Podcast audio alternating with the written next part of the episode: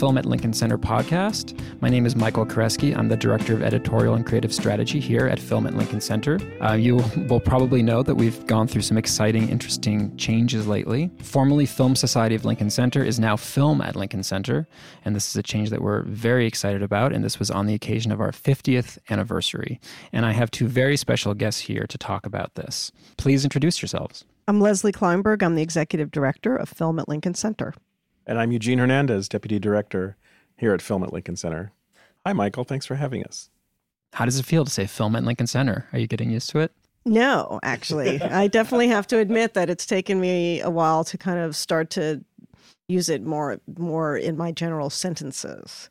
It's such a familiar name, but you have to really focus on every word. I think that's going to be how it is for the first couple of weeks, like making sure that every word in the sentence is the right word, every word in the title is the right word.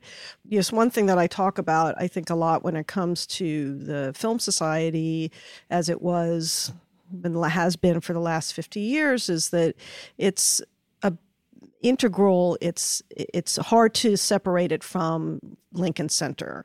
It's inextricably tied to it, and um, and that's the the amazing part of the organization because since its very beginnings, the the idea of film being at the same level of art form as the opera, as the ballet, as the philharmonic, um, has been the underpinning, the sort of core foundation of really the creation of the organization, um, which came from the creation of the New York Film Festival. The transformation of the Lincoln Center campus, which opened up Lincoln Center to New York City, was an enormous transformation, I think, of the public perception of Lincoln Center. The Film Society opening up the Elinor Bunin Munroe Film Center was part of that opening up of the campus this change of our name to Film at Lincoln Center kind of continues that progression. I mean, it feels like a it feels like a natural evolution. I mean, there's two things. Uh, it's a little bit of inside baseball. We're sitting here in Lesli Klainberg's office at you know corner office at Lincoln Center, and and on campus at various meetings, people already refer to us as Film. What are you all doing over there at Film? What's happening at Film? So in that regard, um, I think our colleagues at Lincoln Center will probably it will probably be an easy transition. But um, but you know when when you look at the history and, and and watching all the the packages that Lesli you put together for the gala and looking back at the history of the organization and looking at the the decades of of work that the organization has done, um, we're reminded that that this organization, the Film Society of Lincoln Center, came from a particular place. It grew out of um, the the work and the presentations that one of our founders, Amos Vogel, was doing um, in New York in the 50s and cinema 16 was was you know a really special and important film society in this country that predates all the work that we do here and so the film society of lincoln center was like this kind of next generation of that and he brought a lot of the ideas that he was implementing at Cinema 16 and and brought them to this organization. And there's a lovely piece in Film Comment, the new issue of Film Comment, that that includes some of the things that he was thinking about in his own words, uh, taken from an oral history that he gave.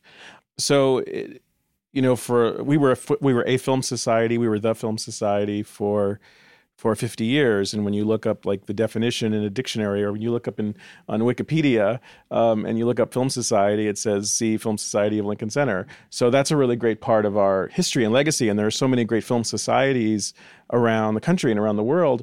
But becoming film at Lincoln Center feels like a natural progression, the natural next step for this organization. And we get to be here to be part of that. I think that's what's really exciting for us.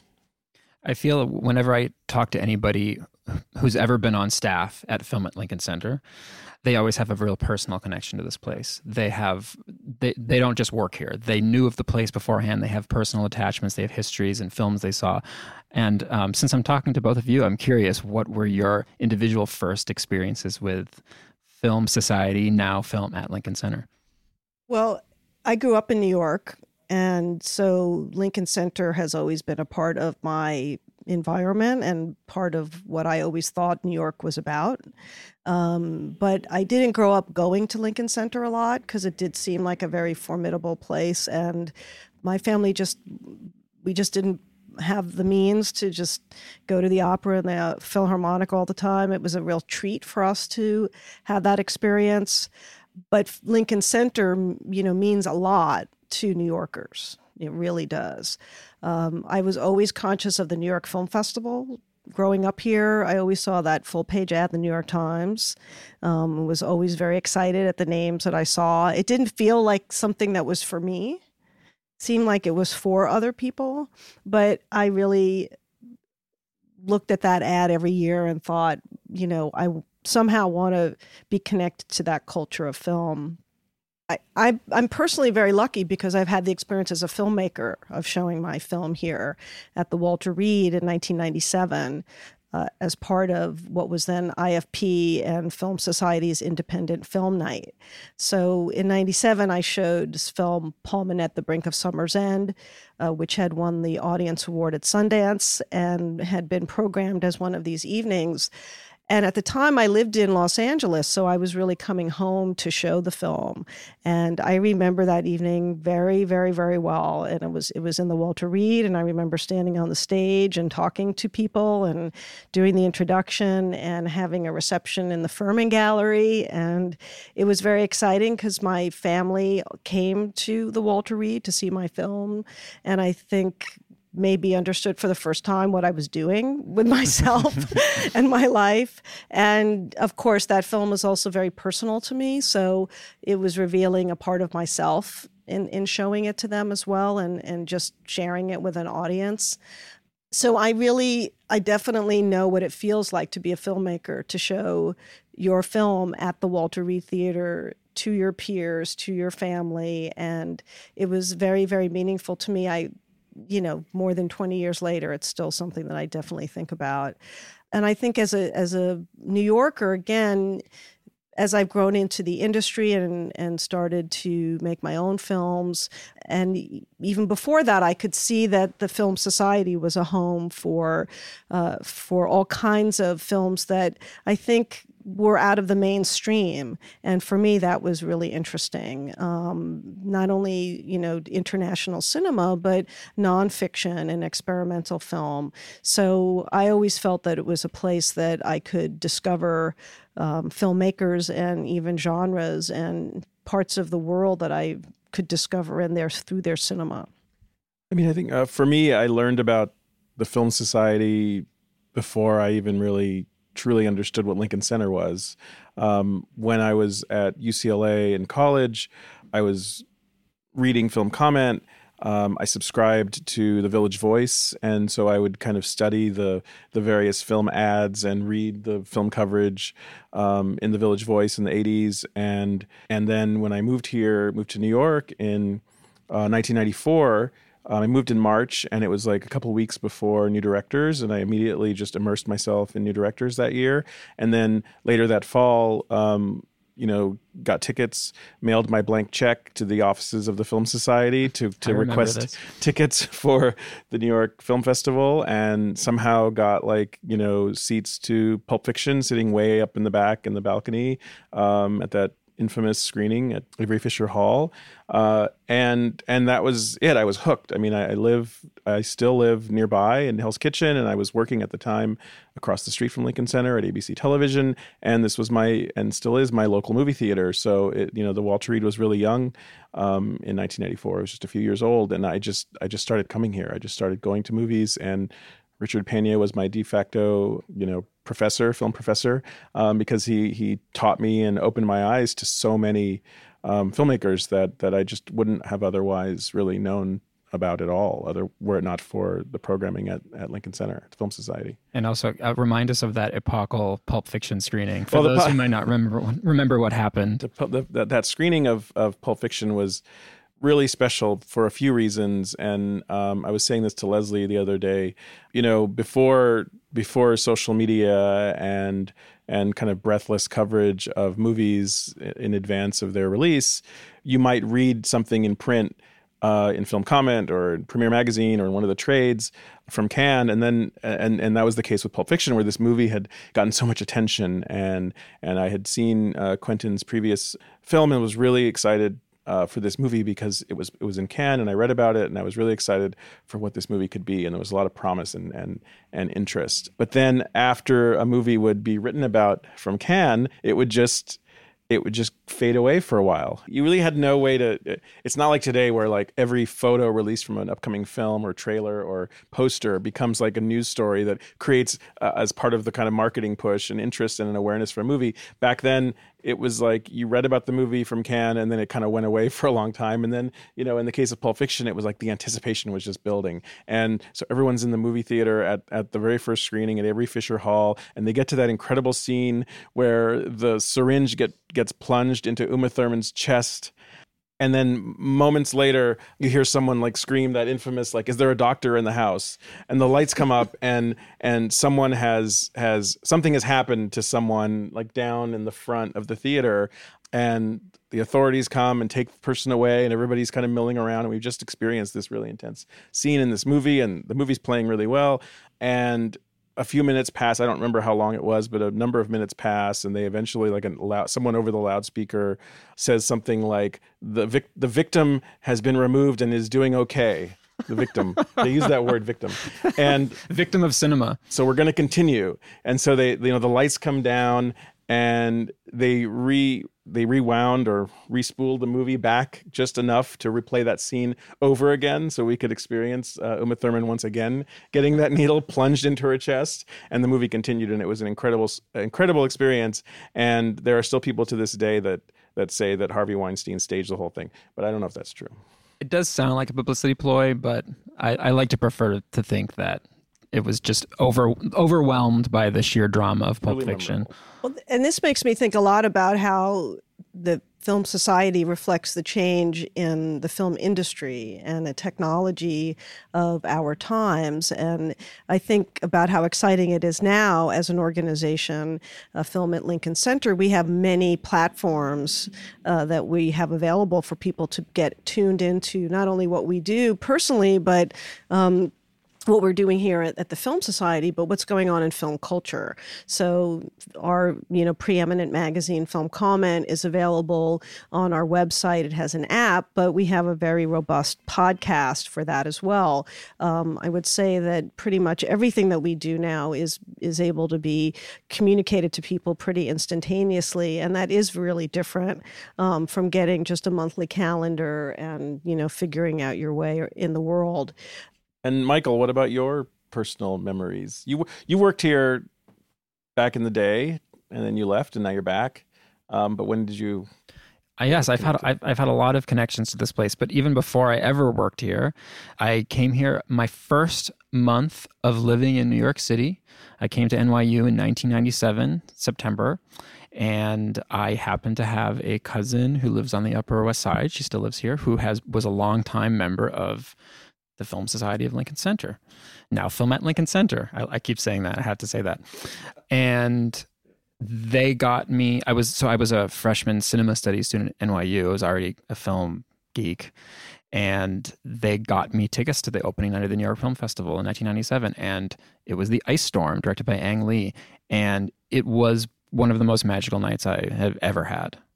I didn't know what to expect. I heard oh, oh, there's a New York Film Festival. Okay, I was a kid from Massachusetts. I didn't know how these things worked. I show up. It's this in this Avery Fisher Hall, which is now David Geffen Hall. This huge, I mean, cavernous place. We're up way in the balcony, and I mean, that's uh, the kind of seat you would say like, oh, those are the nosebleeds. But at the time, for you know 18 year old kid who's this is the world of cinema they do cinema in places like this and the the introduction begins and out comes Sigourney Weaver and Joan Allen and Kevin Kline and Christina Ricci and Elijah Wood. I mean, I was I was going crazy. Um, and then the movie started, and I and, and, thankfully the movie itself was also. I mean, it's a masterpiece, and it's it's a movie that I ended up seeing four times in the theater that fall. So it became the defining film of my freshman year of college. And I always say the films that you see when you're a freshman in college are the films that define you. So the Ice Storm is is um, is my movie. So I'll never forget that. I was just thinking about that because my freshman films were An American Friend and Strangers on a Train. Oh. which were taught together by Tom Gunning, was our teacher. Perfect pair. Exactly, Tom and they're they're really embedded in my memory as these first films that I really learned and how I learned about film and kind of unraveling it a little bit mm-hmm. and those those relationships within a film and with between films. Mm-hmm. I, I, used to watch and then later programmed um, the film the student film series at UCLA, and um, I used to go to go to a lot of the student programs, um, the midnight shows. So I saw Rocky Horror Picture Show um, as a freshman. Mm. Um, I was introduced Perfect. to the movies of John Waters um, as a freshman, and then I ended up just like watching so many of his movies on VHS tape with my friends after that experience. Um, so yeah, I think those those movies that we see at that at that moment are so are so like so important. So they, they stick with you, right? Mm-hmm. Um, so to move away a little bit from from the personal back to film at Lincoln Center, which is always personal. We have some special summer programs that have been devised by our director of programming, Dennis Lim, to celebrate the 50th anniversary. And they'll be starting soon, and there'll be more information on them very soon uh, on our website. But um, could you tell us a little bit about those series? I'm very excited about some of them. I know one of them is called the um, 50th mixtape, which is really interesting. Yeah, I mean, I, I the idea behind this these the series is to really try to bring in a real diverse audience to film at Lincoln Center. We've put together a, a credible roster of not just films, but um, free talks and other events to really broaden the appeal of what we're doing here to really the widest possible audience. And, um, you know, in addition to being uh, an art house cinema and a home of retrospectives and series and festivals, we're also a neighborhood film house, a movie theater. We want people who live here on the Upper West Side, who live in Hell's Kitchen, who live on the Upper East Side, to come over and, and get get their fill of new releases from our from our theaters here. Um, we're open every day, and so we really felt like what we wanted to do in the summer was to remind people of all the different things that that we offer all year long.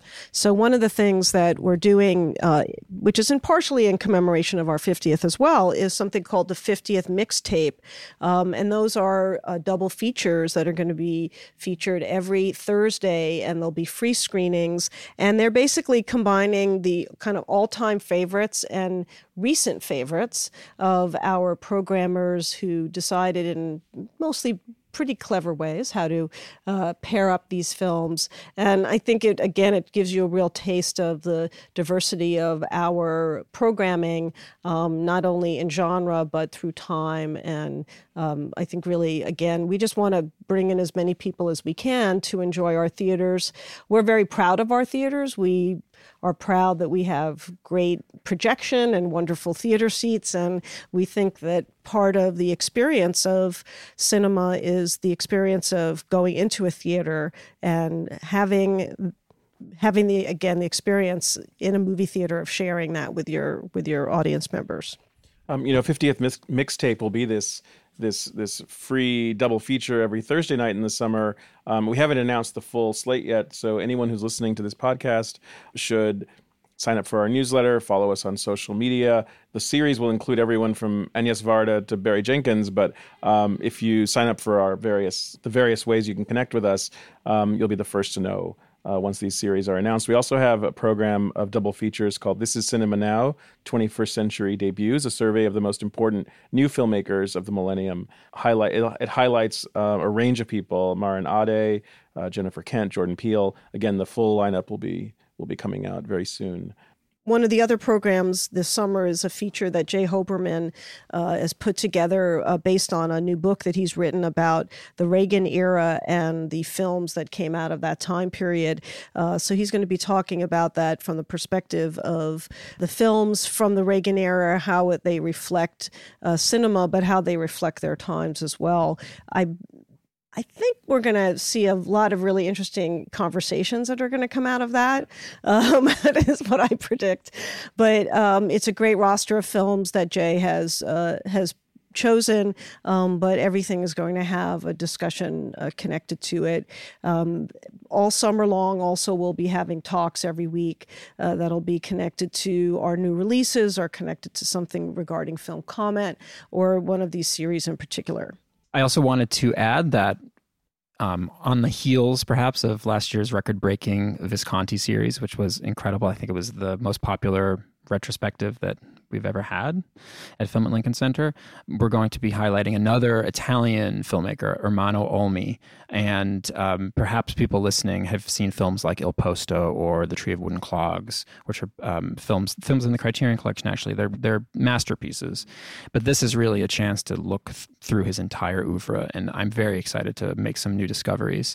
And then there's another series called Another Country, which is really fascinating, in which filmmakers like Chantal Akerman, Antonioni, Jacques Demy, it highlights the films that they made about the U.S. or in the U.S. So it's foreign directors who came here and and they were sort of um, giving it their analytical, giving this country their analytical perspective. Um, we're also going to have some uh, free talks, which is exciting. One of which I will be uh, hosting, which is uh, Queer Now and Then. This is June 27th, and that's going to be with Wesley Morris and Melissa Anderson and Farihah Zaman.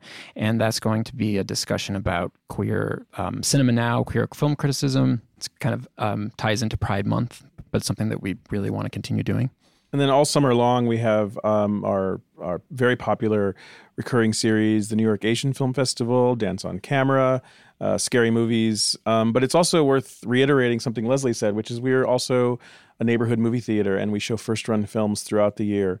We've got uh, the 14 hour La Flor coming back after the New York Film Festival. Um, we've got a, a, documentary about Toni Morrison, Toni Morrison, The Pieces I Am.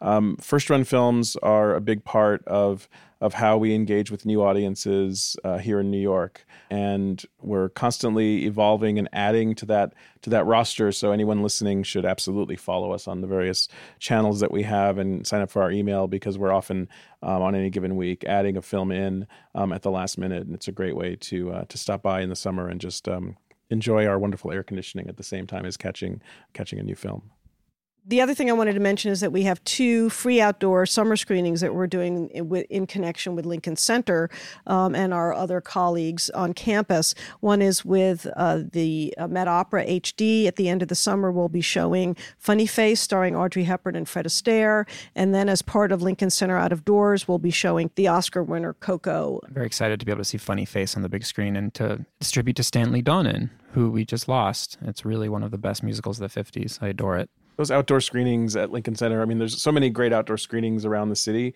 um, but I don't know something about seeing a movie at Lincoln Center outdoors with just people and just such a such a huge. They're always a huge audience. There's always a huge audience, and it's just always a really fun opportunity to experience a movie uh, in such a in such an iconic place and in a way that you really never would have the opportunity opportunity to. I agree. That it's Amadeus really screening a few years ago was a revelation. Or West Side Story. I mean, West Side Story screened, you know, in the location where um, really where it was filmed, and I've never seen more people on the plaza at Lincoln Center. Just just as far as you could see, people in every direction um, for that outdoor screening. That was really memorable too. I believe that was a record-breaking attendance that they had never had that many people uh, on the mall watching. Let's and, break that record this year.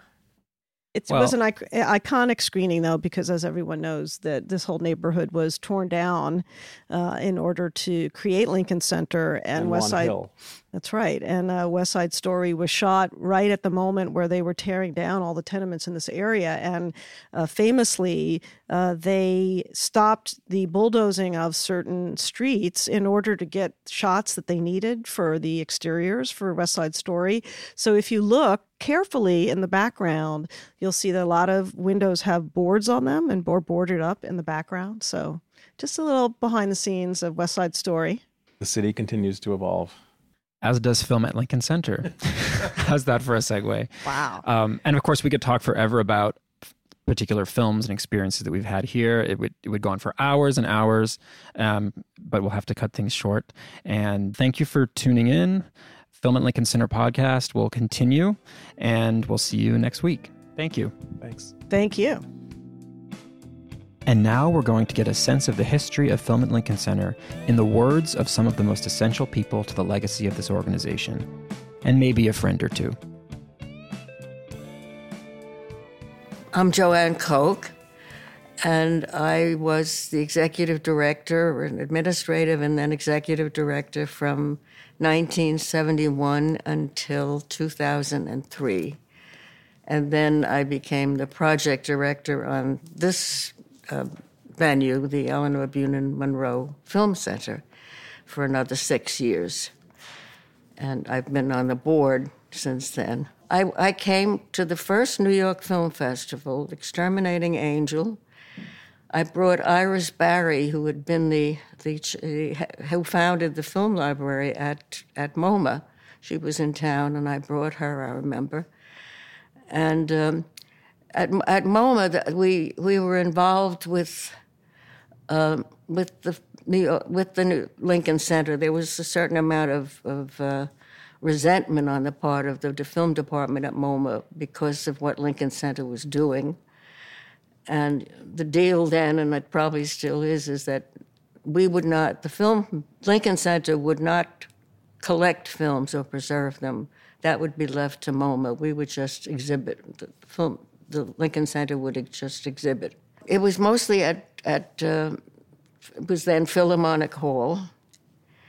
And um, I, I don't know that it was all that different. you know, it was um, the same idea. You know, was programmed at that time by Amos Vogel and Richard Roud. And the idea was to show films that were from from around the world. In fact, it started off as being a festival of festivals. That most of the films were culled from other festivals that they had attended and Roud at that time was also working for the London Film Festival. So there was a crossover.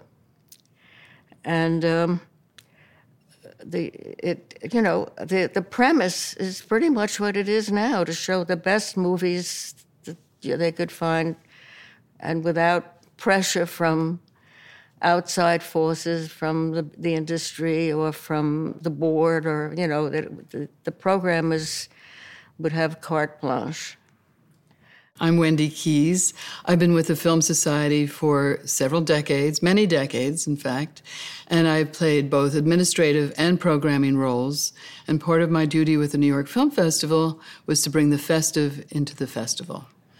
Well, it was a very lively time. There was not only we were not only being introduced to foreign films that were that were appearing with uh, with the French New Wave that had already been somewhat established by that point, by 1964. But uh, and the post uh, the post-war Italian films, all the diff- different countries with their their particular movements, usually uh, sort of on-site shooting and out, moving out of the studios and into the streets. And at the same time, there was a very lively avant-garde movement uh, and world in New York. I would go to see Cinema 16 that Amos Vogel was was running uh, before he came and took the permanent job as co-director of the New York Film Festival. But I would go to happenings, and there was always film elements, and Stan Vanderbeek was there, and Ed Emshwiller, and so it was all integrated in the city, and then we incorporated it into the New York Film Festival very early on with uh, you know with this whole zeitgeist of the happenings and these young people from all over the country, combined with the uh, the foreign filmmakers that we were introducing. Hi, my name is Richard Pena, and from May of 1988 until December of 2012, I was the program director of the Film Society of Lincoln Center and the chairman of the selection committee for the New York Film Festival. I came right at 25 years. And as you said, uh, the festival was enormously well established by the time I got there. So, I mean, you know, probably first rule of thumb is if it's not broken, don't fix it. You know, that there was something clearly that was very exciting and for me, very precious that was going on at Lincoln Center. And I was proud to be part of it. I wanted to see what perhaps I could add to it.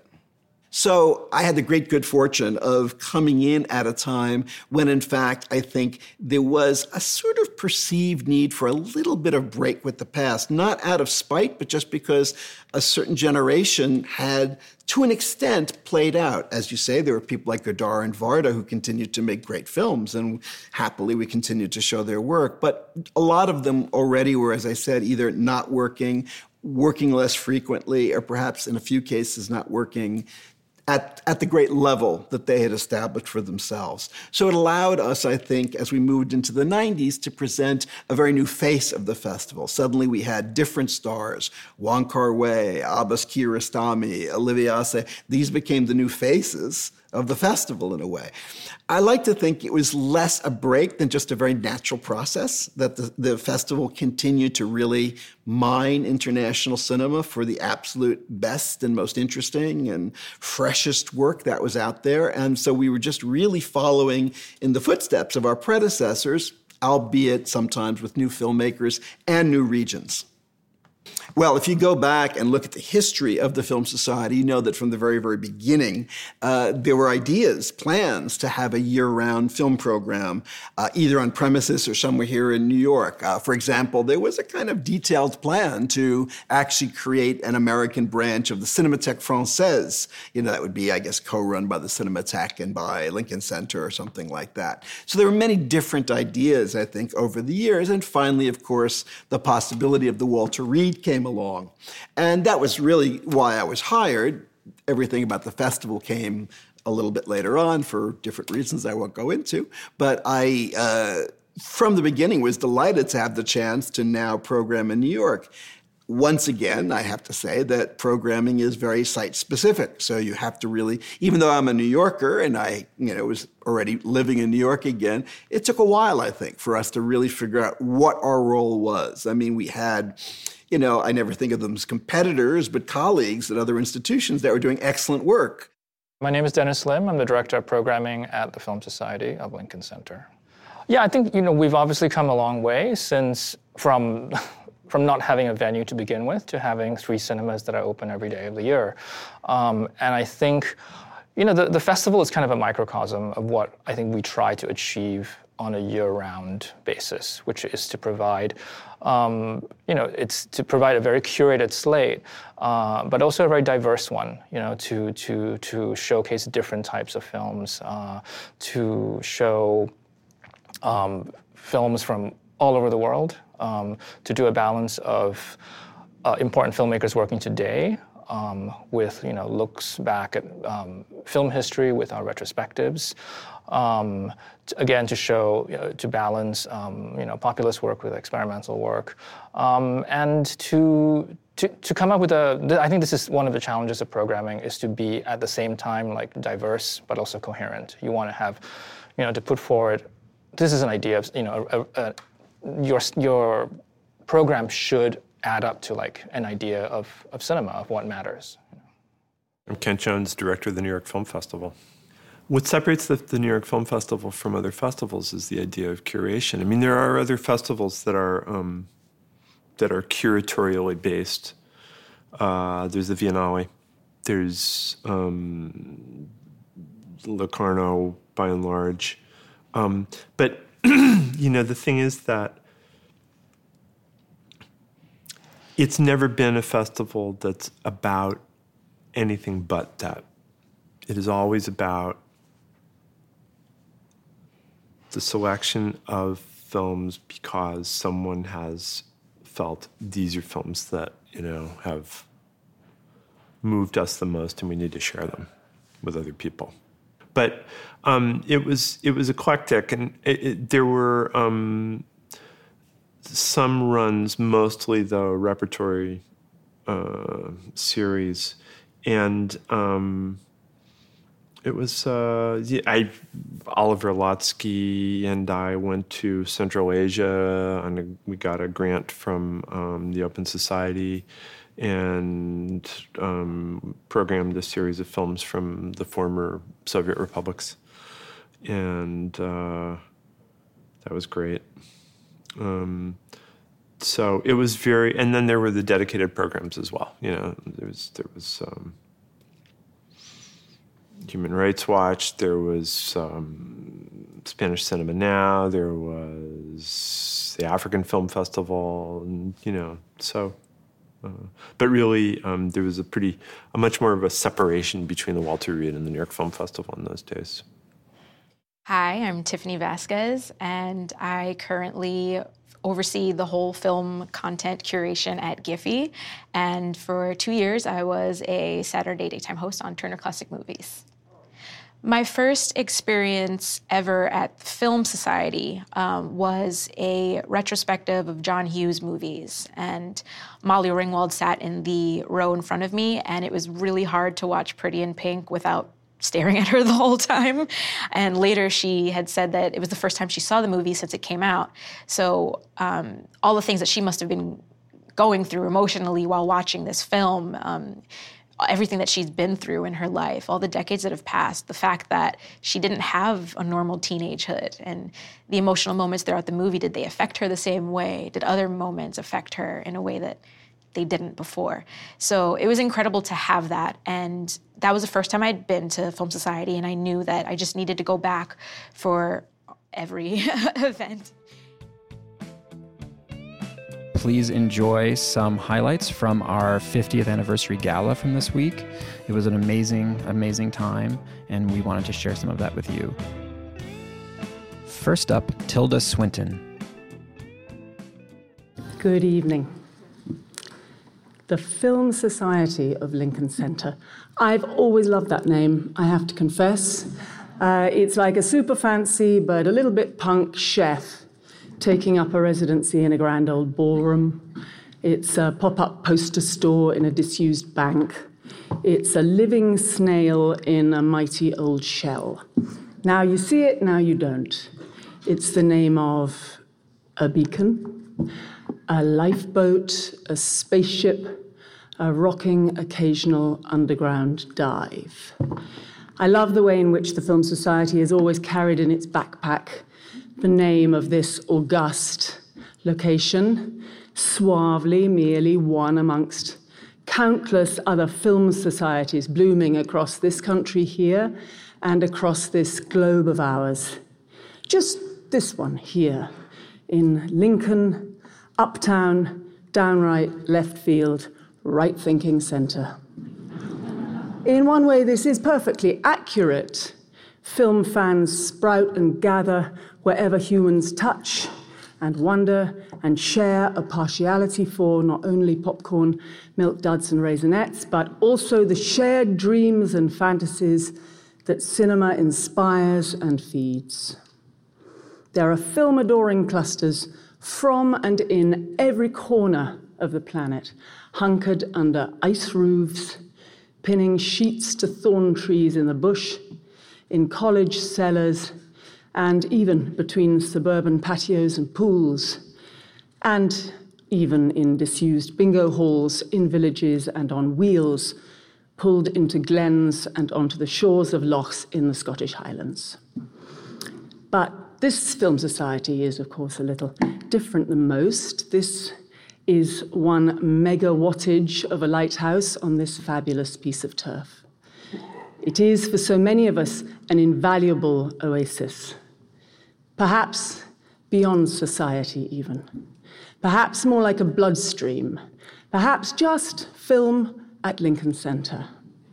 Like donuts at the corner of 8th and 21st, or sushi on Sunset.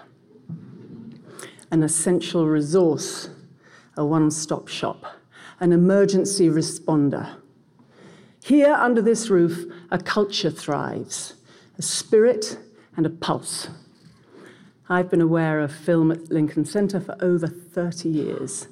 I've been here, like the beginning of a vernacular joke, with an Englishman, a Scotsman, a Hungarian, and somebody from Akron, Ohio. I came here first in 1987 with Derek Jarman.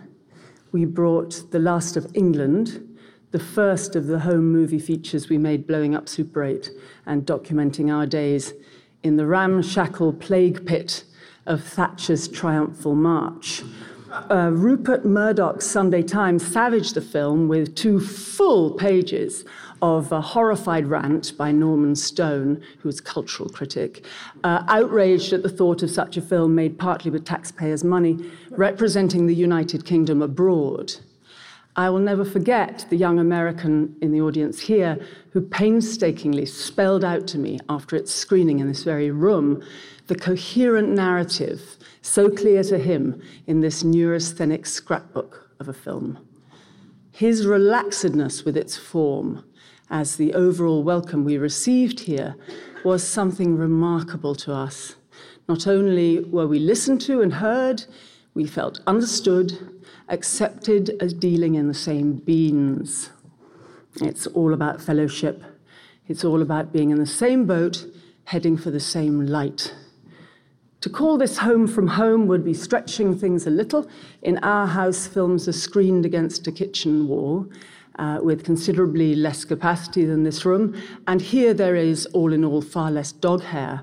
But I can call it uh, a place of real safety, of comfort and joy, stocked with comradeship and shared powers, and peopled, and this is the important thing, wall to wall by aliens. Aliens from all conceivable planets making for these shores and finding this lighthouse winking at us, calling us in. I'm honored to be asked to speak here tonight, seeing as I feel myself to be very much a representative of the children's table. But then it occurred to me as we gathered here this evening that under this roof, even in this fantabulous company, there cannot be a one of us who doesn't actually feel that way. Lincoln Center is our temple, and all of us count ourselves lucky to sweep her floors and light her candles. She makes adolescent film fans of us all. The gala here customarily orders, uh, honors an individual luminary whom we carry high above us as reason to celebrate and believe in the cinema as the never ending, ageless, limber, graceful old glory she is. This year, we honor the Film Society herself for her protection, her vision, her counsel, her wisdom, her guidance, for her light in the dark. I say yes, yes, yes to this motion. Long live film at Lincoln Center. Happy, happy birthday. I love this band. I'm buying all their records. Next up, we have John Waters. 50 years of negative influence. 50 years of feel bad treats from lunatic movie directors all over the world. Thank you, Film Society of Lincoln Center. Without you, I'd never have known about the bitter tears of Petra von Kant.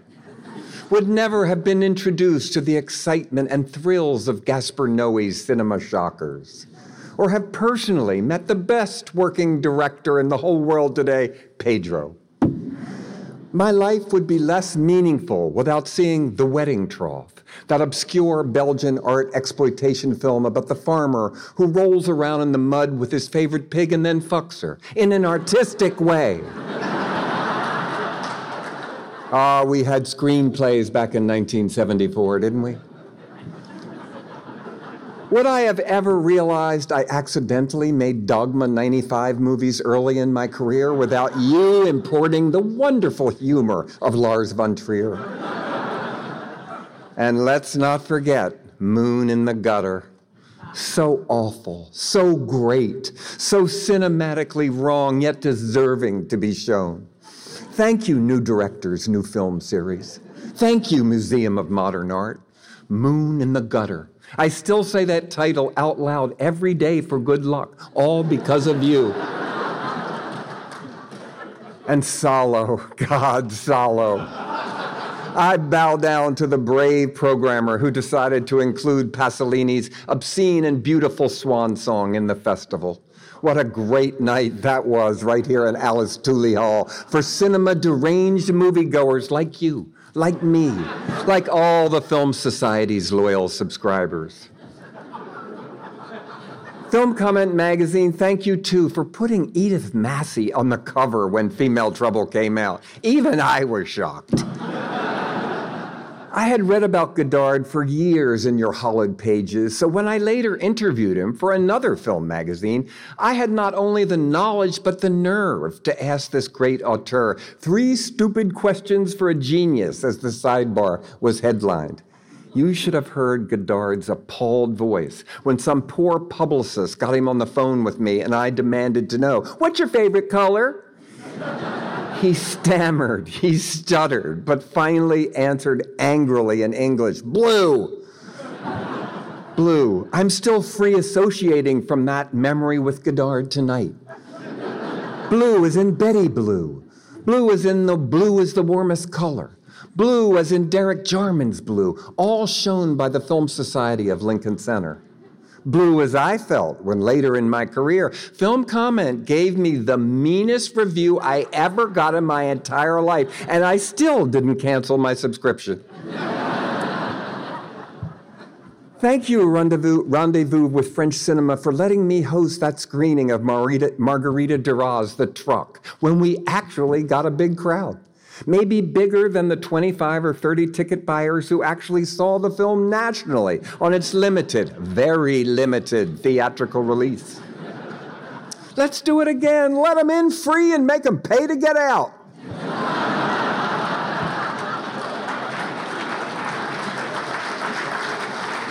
we'll, we'll have Margarita Duras look-alike contests. Win a date with Gerard Depardieu audience members could shout out the dialogue like they do at Rocky Horror Picture Show. It would be an art house smash.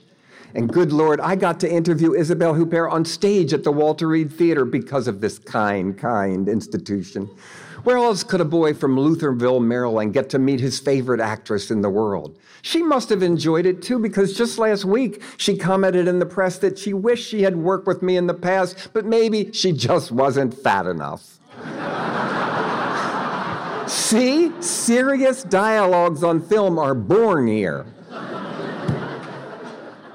Nobody has to bother scheduling a memorial for me after I die because I already got to hear all the nice things people might say about my career when I was still alive and had a retrospective at the nearby Walter Reade Theater. Hag in a black leather jacket. An 8 millimeter short I made in 1964 was only shown once in a beatnik coffee house in Baltimore, yet here it was, now unspooling in a lobby in Lincoln Center. How could that be? And what an honor it was to see the last known 16 millimeter, meter, 16 millimeter print of Mondo Trasho get stuck in the projector and burn up right before the Lincoln Society audience eyes that wonderful night in 2014. Congratulations, Film Society of Lincoln Center. Art, filth, you make it all possible for me to be the same and the next generation of nutcase directors eagerly await your stamp of approval. I am proud to be a member of the newly named Film at Lincoln Center cult. Just tell me what movies to see, and I'll blindly obey your orders. You should too, or you're going to go to film hell. Thank you. Next up, we have Dee Rees, the director of Pariah and Mudbound. Is a vision test. You know the kind.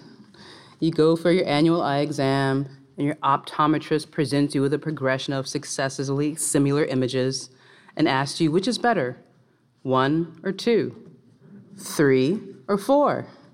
Is one sharper? Which is better? This is a vision test. We as an industry are constantly confronted with the which is better question, and we must be vigilant against and quick to correct the tendency toward myopia when it comes to define who is a filmmaker and what is a film. For instance, when synchronized sound first came to motion pictures, those who built their career in silent films decried the innovation. The microphone, colon, terror of the studios. that was the cover of a 1929 cover of Photoplay magazine. Similarly, the long and challenging technological evolution from color photography over black and white photography led some cinematographers and actors to decry the innovation, saying that it was creatively restrictive and too time consuming because of the new lighting requirements. Background Studio executives fretted at, at the strain on the budgets. Then in the late 90s and the early aughts, the same refrain of fear and skepticism bubbled up around the transition from digital photography over celluloid. But we have to change all our projectors, the theater owner said. We will only consider submissions on 35 millimeter, one popular festival decreed. Now, of course, we understand that all those technological innovations did not undo cinema, did not dilute the imagination of filmmakers in all the myriad ways that the naysayers said it would, but those developments in fact fueled creative productivity, allowed us to reach new audiences, and allowed filmmakers to strive for more ambitious, for more ambitious storytelling than ever before. Which brings us to today where history repeats itself in the renewed drumbeat of skepticism and doubt and the near hysterical debate about how and where we view films. So I think we know how this goes, right? This is a vision test. But before we leap ahead to the inevitable conclusion, perhaps a little personal context might give us a clearer lens through which to view it. In 1946, my grandparents were, 20, were spirited 21 year olds. They were alive, they were in love, they were courting. The postman always rings twice was all the rage, or maybe it was the big sleep as the latest big screen sensation. But for them, going to a show at the local theater was fraught with the indignity of racist insults from the ticket taker, or the side door colored entrance, or segregated theater entirely. So while audiences were swooning over Bogart or falling in love with Lauren Bacall, my grandparents kept one eye on the silver screen and one eye on the exit door, through which hostile ushers might burst at any moment eager to eject them from the public entertainment space. 1961, Nashville, Tennessee, when my own father was 12 years old, that imaginative, inquisitive age which, where imaginations are most fecund, and when we were in our so called golden age of cinema. There's West Side Story, La Dolce Vita, The Hustler, but my dad was not allowed to watch those films on the main floor with the rest of the patrons. He and his friends were relegated to the sticky balconies where there's crushed popcorn and spilled sodas because the theater owners didn't clean so well where the colored sat. So, if we open our peripheral vision, we see that the golden age of cinema was not golden for all. We see that the magic of the silver screen was not magical for all. This is a vision test. Lest we mistake this as a historical problem, long ago solved with legislative solutions, let's fast forward to between 1995 and 2000 my own college years, when I was a 20 year old at Florida A&M University in Tallahassee, Florida. No, there were no whites only signs. No, there were no humiliating backdoor slogs to sticky balconies. But on the crest of hard fought cultural breakthroughs like Love Jones, or How Stella Got Her Groove Back, or Love and Basketball, discriminatory theatrical practices continued in the form of deceptive ticket sales or denied access completely. So, for example, you'd go and pay for a ticket to see Dead Presidents and be given a ticket that said Jumanji instead. Or you'd ask for a ticket to Rosewood and be told, We're sorry, that movie's all sold out. Some of us would be discouraged and leave. Others of us would do a little covert renaissance, buy a ticket to another movie screening at the same time, and see that the supposedly sold out theater was half empty, or maybe even completely empty.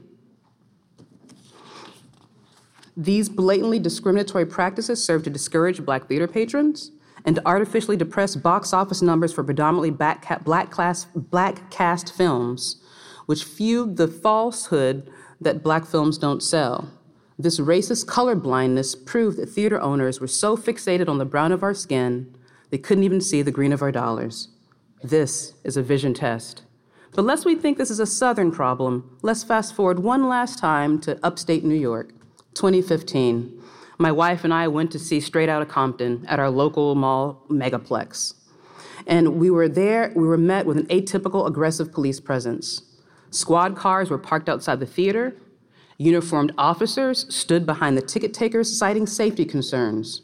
My wife and I were randomly selected for a random bag check, even though the white patrons just ahead of us and just behind us were not. Some even going to see the same movie. So the white patrons were seen as safe, and the black patrons were seen as not safe, all depending on one's particular social astigmatism, I guess. No, there are no white only signs, but there are sometimes other signs, like no hoodies, no baseball caps, no baggy jeans. Selectively enforced policies, of course, depending on whose head the baseball cap rests. Less subtle, perhaps, depending on how clear your vision is. So today, what seems to be a benign aesthetic argument about how and where we view our films is actually a malignant blindness to a malignant blindness to social context, a willfully unfocused nostalgia freighted with historical baggage and present realities we have yet to unpack. Which is better, one or two, three or four? This is a vision test, which brings us, hopefully, delicately, gratefully to tonight's occasion, to the celebration of the Film Society of Lincoln Center, an institution that shows us clearly the importance of unobstructed vision and the power of multiple perspectives. I'll never forget when New Directors New Films programmed my film Pariah back in 2011. It was a small, independent film about a lesbian teenager in Brooklyn, a film that could easily be overlooked by an Upper West Side audience. So it was a bold, far sighted vision that those programmers chose to screen that film in the Walter Reade Theater. I can still remember the audience's enthusiastic response, and I can still remember the response to Mudbound six years later. Films that traditional studios shied away from financing and that large theater chains declined to screen. So I'm overcome at the thought of the audience connections that would not have been possible without the clear sighted intervention of the Film Society of Lincoln Center for myself and for other independent filmmakers. So it's here in its 50th anniversary of being, it's all of our honor to applaud this amazing organization, an organization that is an example of the broader industry could and should be, an organization that expands our periphery, sharpens our focus, and challenges all of us to keep our eyes open. Thank you.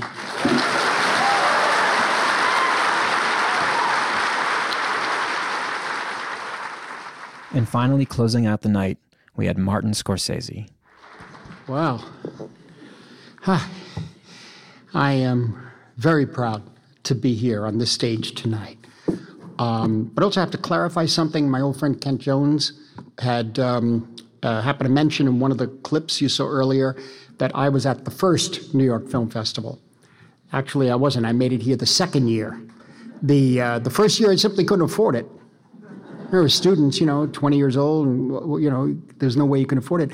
But I remember so well um, looking awestruck at that first lineup of the films that were going to be shown here at the first New York Film Festival.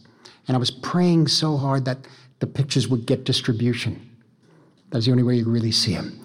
And uh, mainly, though, I was so thankful for such a celebration of cinema to have come to this city. Because, you know, it really meant something I, I, to have like a campus, let's call it that, uh, like Lincoln Center, built here in New York, devoted to dance and music and, and theater, um, and to have and classical music, and to have um, the cinema included among the art forms represented. And as you know, if uh, if you don't know, that was not commonplace at the time. I mean, yes, there were you know there were repertory theaters. Films were playing all the time. There were art theaters. There was uh, um, repertory, as I said, museum modern art. Uh, avant-garde films, though, were mainly shown in uh, storefronts downtown and in people's lofts. Uh, so, have cinema included here, this was not commonplace at the time because there was this vast divide between high and low culture, high and low. And cinema, the movies, uh, was right down at the very bottom of the low, sharing the stage with comic books and pop songs, bubblegum pop songs, you know. So to see film to see film and cinema elevated in this way uh, in this new cultural institution was amazing. And it meant everything to us, burning with the obsession to make films at that time at the age of 19 and 20.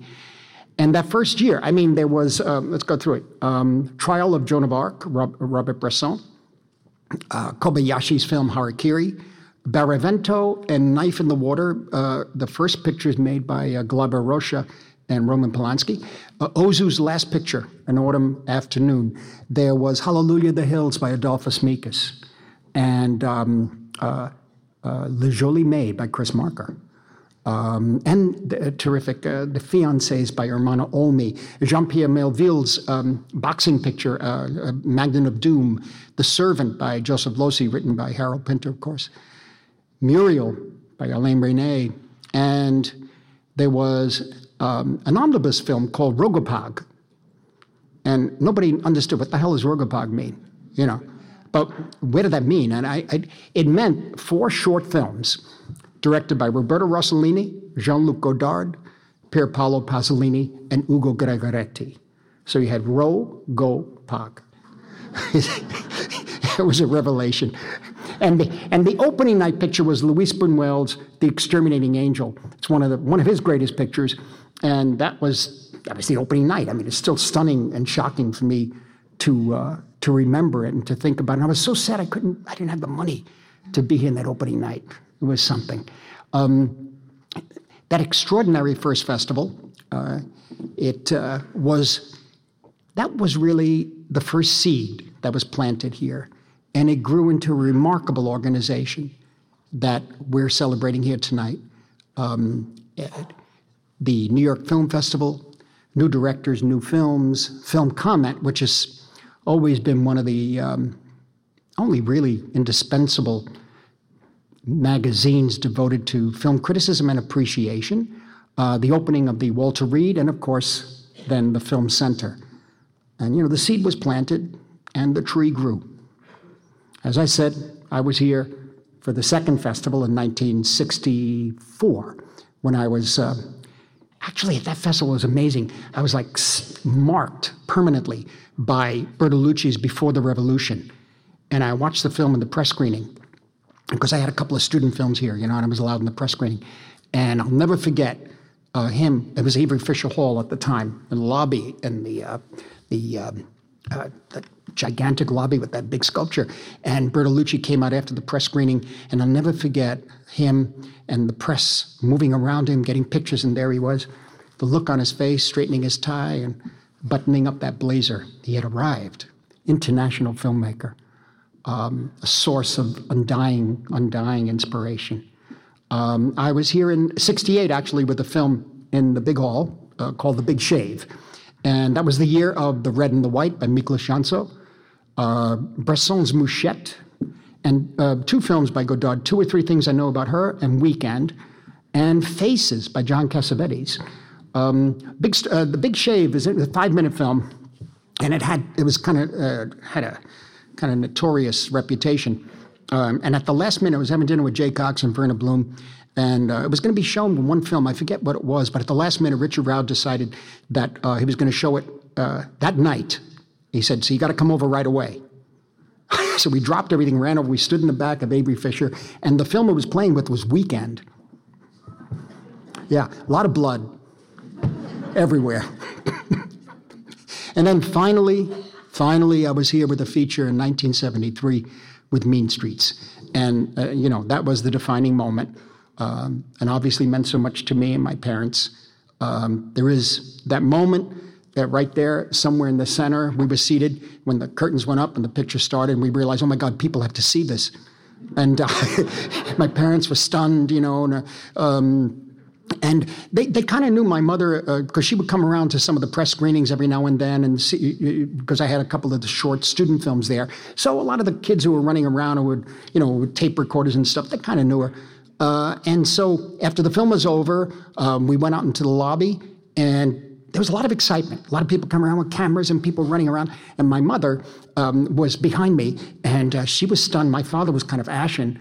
Um, and uh, people were going up to her and saying, "This is Mrs. Scorsese. What do you think of your, your son's film?" She goes, "I just want you to know we never use that word in the house." and she went up to this person. I don't know where he got that. I don't know where he got it. We don't talk like that in the house, which is true. it was very true. So she was like, "Oh my God, I never." A year later, uh, counterbalancing that uh, impression that uh, so concerned my mother. Uh, the documentary of, uh, I made on them called Italian American was shown here. I was not able to be here, uh, but they were. Um, and over the years, whenever, you know, whenever I come here to um, do talks or to present screenings of some of my own pictures or of titles that were restored from the uh, Film Foundation and from the World Cinema Project, I always feel like, um, you know, coming back to a place that's a sanctuary of cinema a temple of cinema. And I, I know that when I enter this space, film, cinema will be protected because that's been your mission right from the start. We've never, you've never really varied from that. The great thing about this thing, too, is no awards. There was no competition. It was a festival of festivals, you see. That was amazing. And there was uh, no uh, marketplace. You know, we hope the pictures got distributed, yeah, but it was really no marketplace. And certainly no chasing after the next big thing. Um, and no content. Uh, I don't understand. I mean, that word really, really is very popular now. And the whole concept, people, are, intelligent people are saying, yeah, there's content. What content? What are you talking about? That's a show, that's a thing, that's a, animated. I don't know, do you mean content? And as far as I'm concerned, it's really negative, you know, in its connotation. It has content, it has no place in the house of cinema. And I, I so I want to thank you for inviting me to, to close this, um, this anniversary tribute. And I want to thank you for being there all these years, sticking to the mission, and for protecting the precious organism this world of this world that we call cinema. So thank you and good night.